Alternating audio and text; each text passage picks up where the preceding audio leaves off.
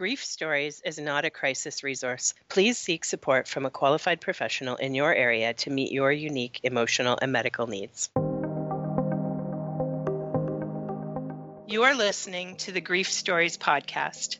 I'm your host, Maureen Pollard, a social worker with an interest in helping people find hope and healing when someone they love has died. In each episode, you'll hear a real person sharing their story of loss and the insights they have gained that help them on their journey with grief. At Grief Stories, we're helping grief make sense, one story at a time.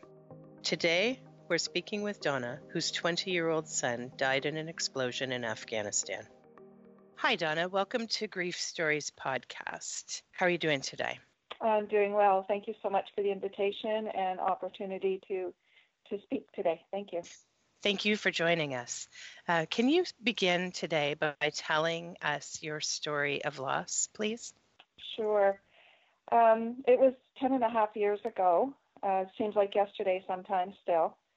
Um, my oldest son, Corey Hayes, uh, was a soldier, a Canadian soldier in the military, serving in Afghanistan. On the twentieth of March, two thousand nine, he ran over an improvised explosive device um, and was killed in the explosion. Um, there was another killed and five others injured in that incident. I'm very sorry to hear that. That must have been a, a very hard time for you. Very difficult. Uh, it, it's a total shock. You you can't believe when you hear things like that.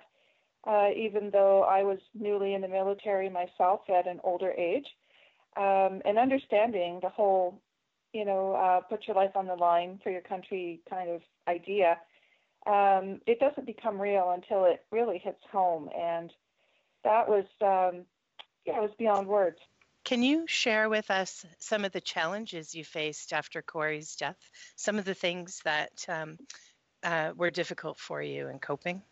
Yeah, um, well, telling his brothers, uh, his younger brothers, was um, was the first uh, thing we had to do. Um, so we actually drove out to the school um, and had the principal call them into the principal's office, um, where they were quite surprised to see us and wondering why we were there and not driving our own vehicle. So they, the military took us there. So it was very bizarre for them, and they they were like, what are you here? So that was the first um, difficult thing we had to do, and notify all the other family members far and wide. Um, Corey's dad, um, my first husband, lived in Nova Scotia. We were in New Brunswick at the time. So we had to uh, disperse military personnel. He's in the military as well, uh, to tell him, let him know. And um, basically, uh, yeah, just kind of get our wits about us. Um, the second challenge was media. Um, mm. Because it was, yeah, because it was a public death. And of course, at that time, anything to do with the military combat role in Afghanistan uh, was a hot topic. Unfortunately, there were a lot of these stories, and uh, this was another one. Um, I just wasn't quite prepared for how, um, I wouldn't say relentless, but persistent uh, the media was with regards to, we need a we need a statement. Well, what what do you say? Uh, you know, I don't even, you know, I, I need my feet underneath me first. Um, how am I expected to put something coherent together to tell you about him? Um, right. So, was, so you're you're yeah. having the shock of the news yourself. You have to share it with your other children and um, be part of the process of his dad learning. And then the media presence is sudden and and persistent.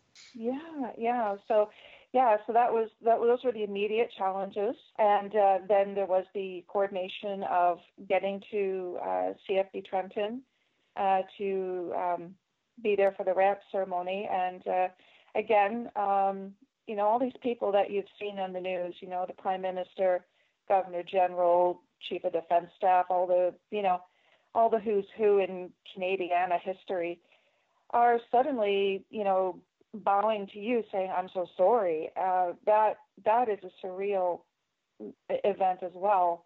Mm-hmm. Um, and, and again, it, it really clouds It really clouds the reality of what just happened, and, and we're talking now, you know, you know, several days later.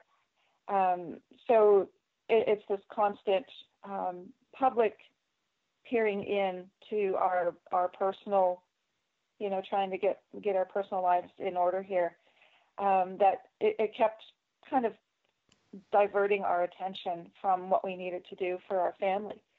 Um, so it was, mm-hmm. it was, yeah, it was, it was disruptive, but yeah. Yeah, those early days had their own challenges for sure. And uh, the publicity, the public context was uh, a challenge, wasn't it? It certainly was. What have you found to be some of the challenges over time? Ten and a half years is, is a fair amount of time. Um, did some of those challenges evolve?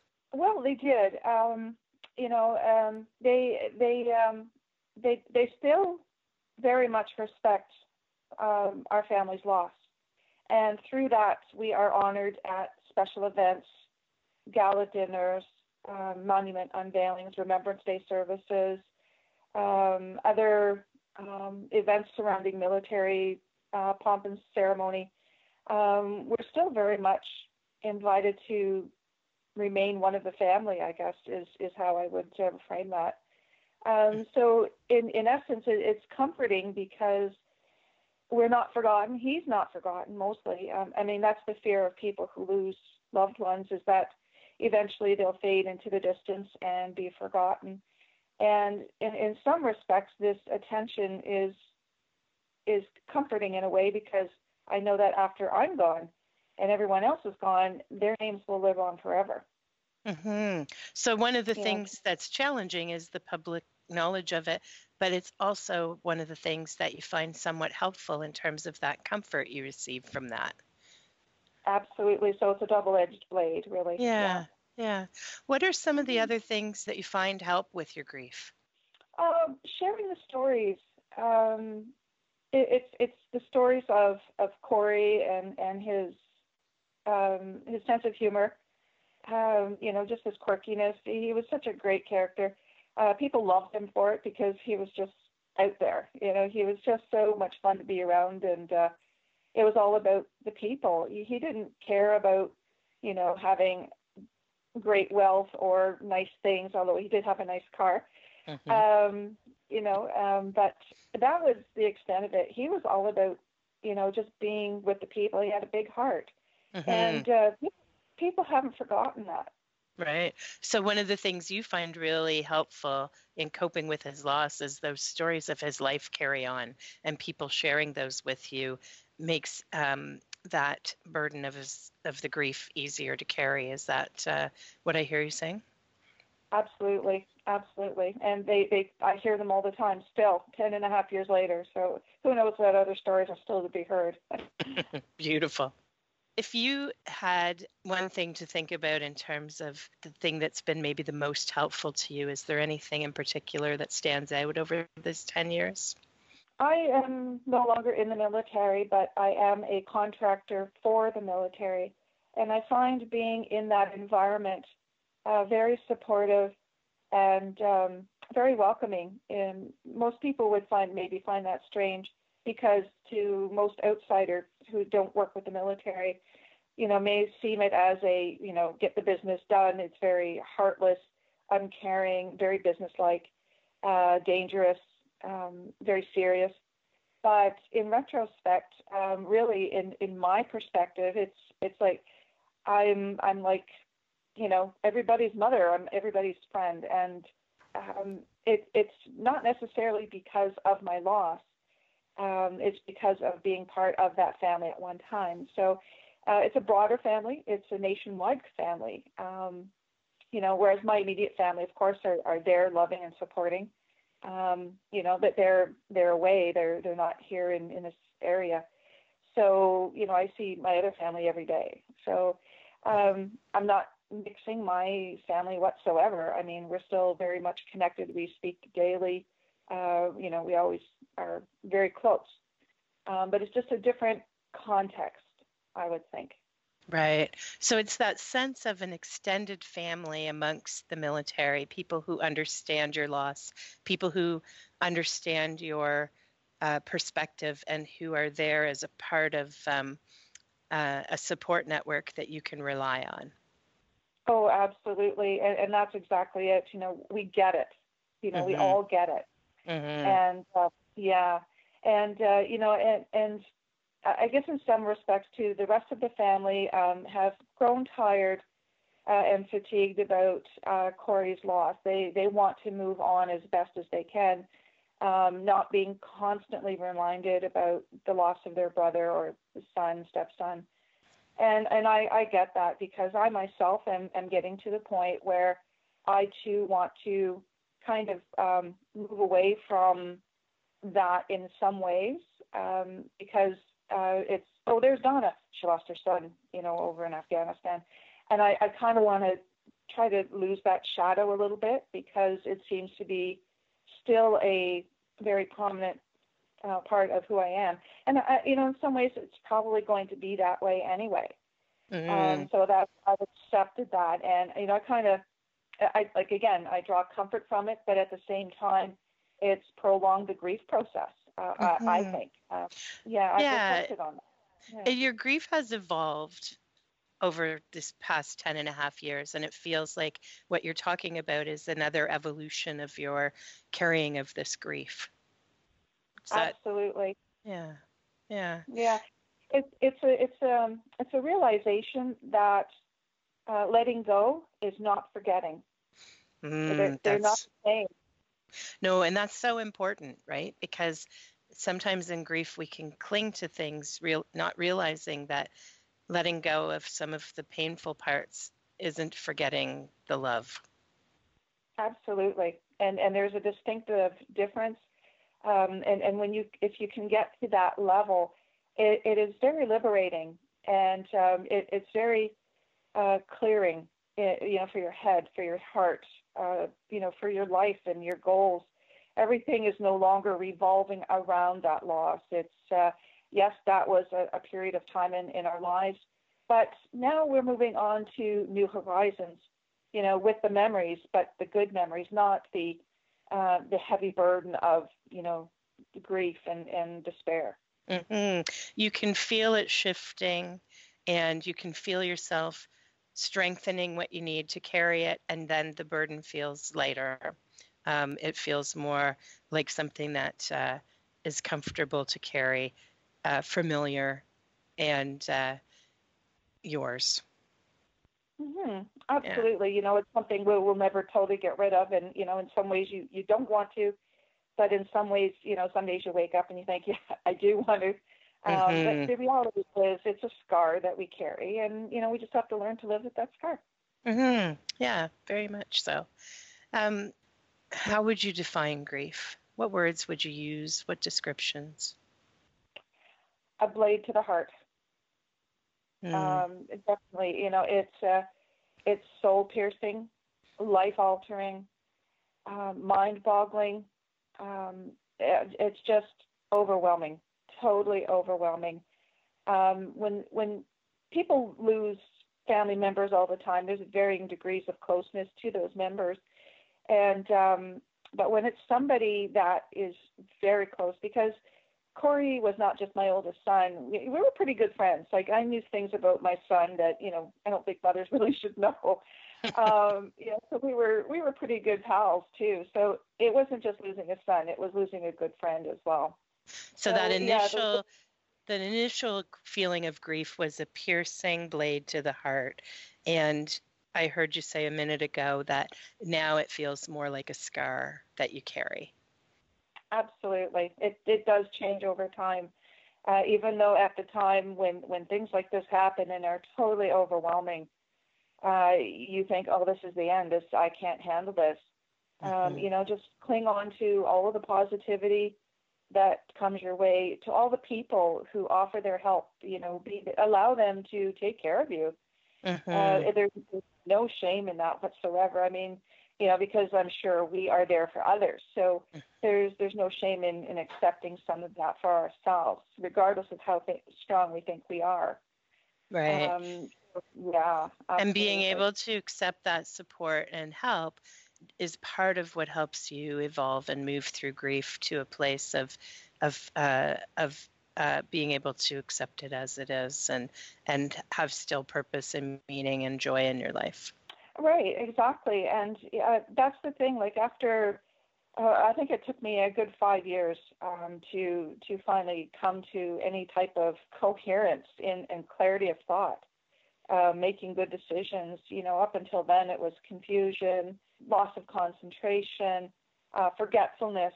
Um, some days of just totally, just spending the day crying, like very, you know, very deep grief.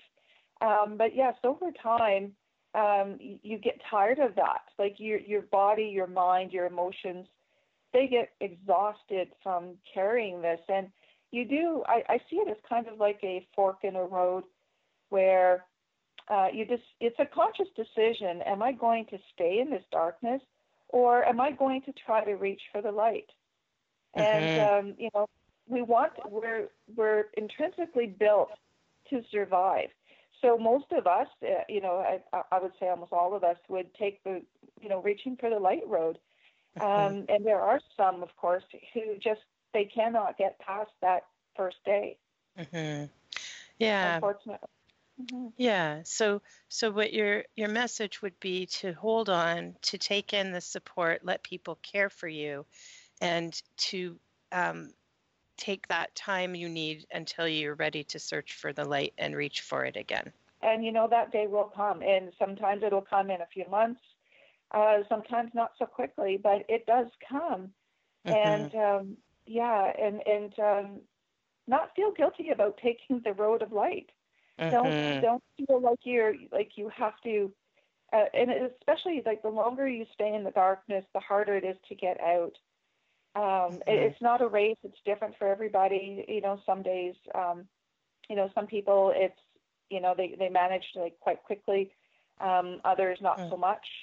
Um, yes, it so really is such an individual journey that, that recovery from the initial wounding, the healing towards, um, the place where it's a scar and moving from that dark, heavy pain to the light. It's such an individual journey, isn't it? Yeah. I'm ten and a half yeah. years later. And, uh, there are still, like, I, you know, I still remember this one day. It was a summer day, beautiful sun, uh, warm, gorgeous, you know, windows down. I'm driving down a country road, and I'm thinking, oh, this is such a gorgeous day.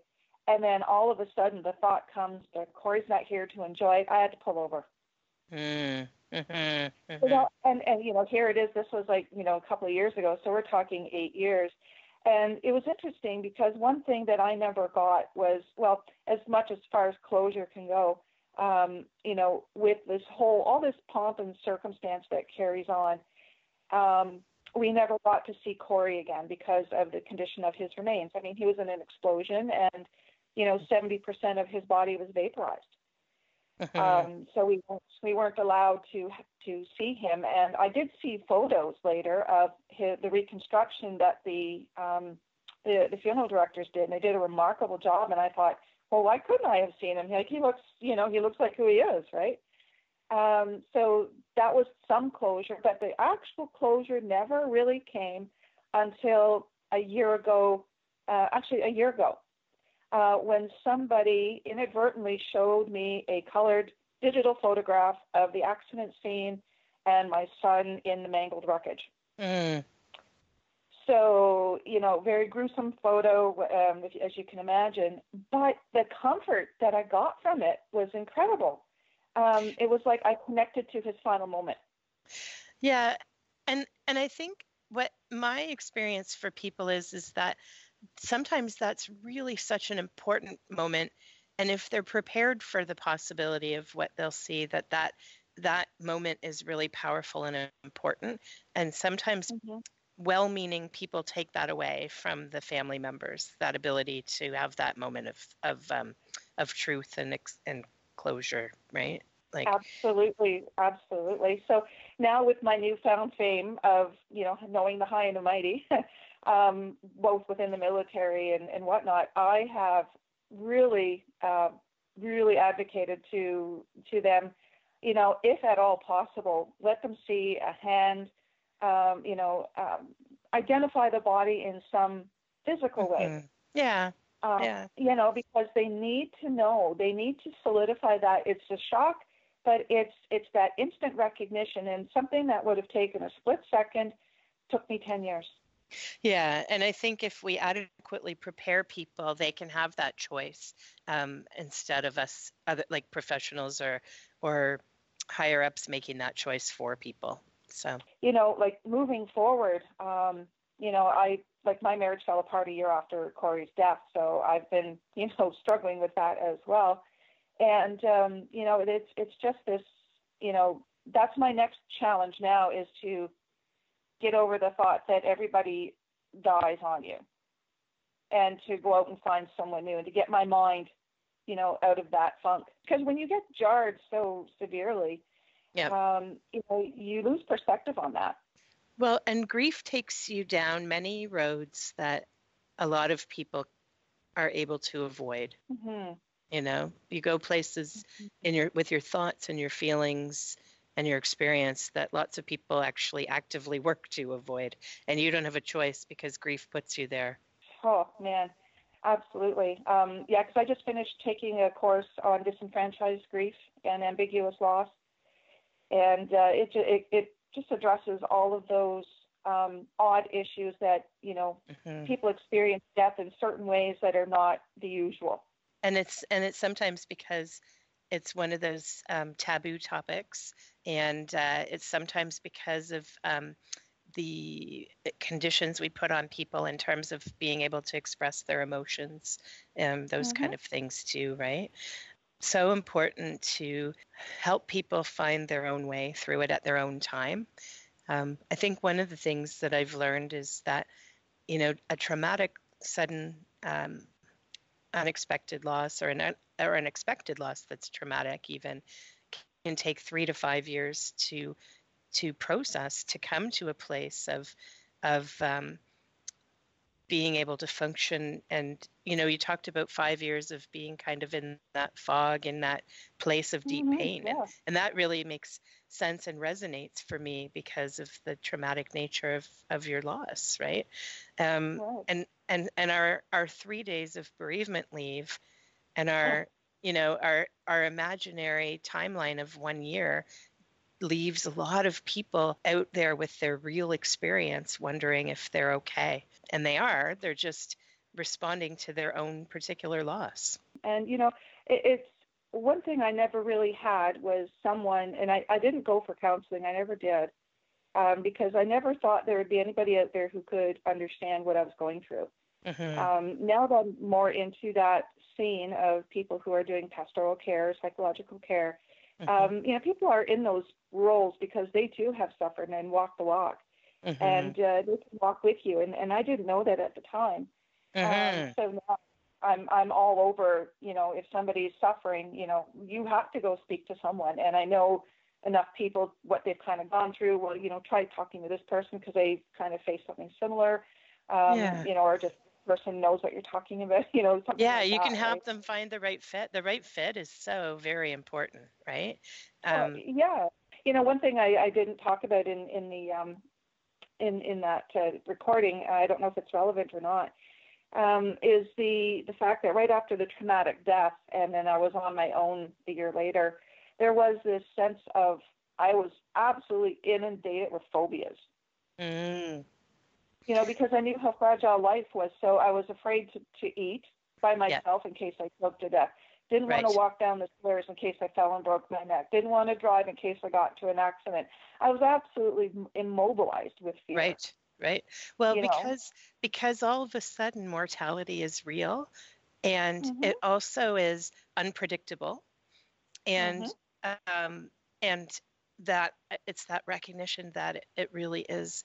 Um, final and and possible yeah. and can happen at any second. You're one breath away, right? And uh, so, so true. Yeah.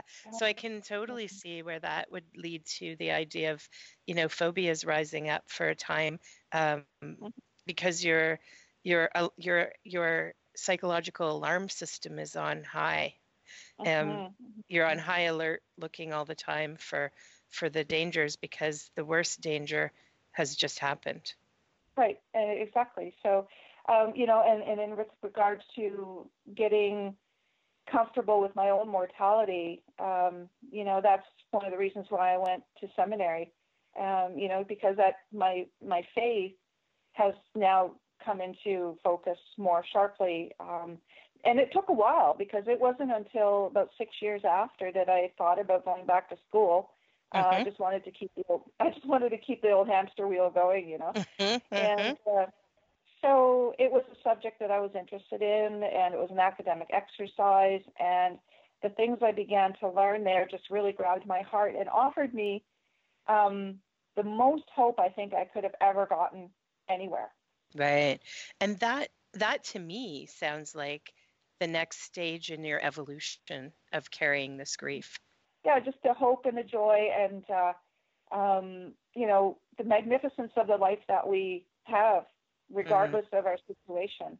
And the chance to pause and hold that, hold space for that love and that beauty at the same time as we're holding space for the pain. Right. You know, and, and it's, it's that, um, it's that emotional tension, you know, that, that kind of keeps us on our toes.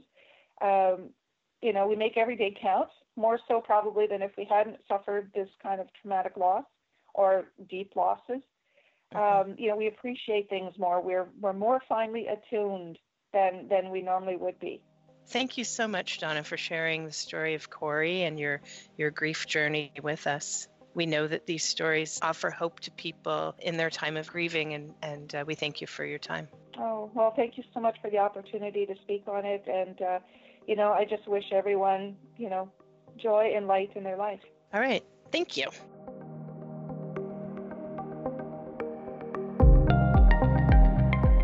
Thank you for listening to the Grief Stories podcast. I'm your host, Maureen Pollard. Please remember that grief is universal, but every person's experience of grief is unique. While our interviews are intended to help listeners feel validation and reassurance, we know that this story might be different from your own. Please visit our website, grief stories dot org, for more stories of hope and healing.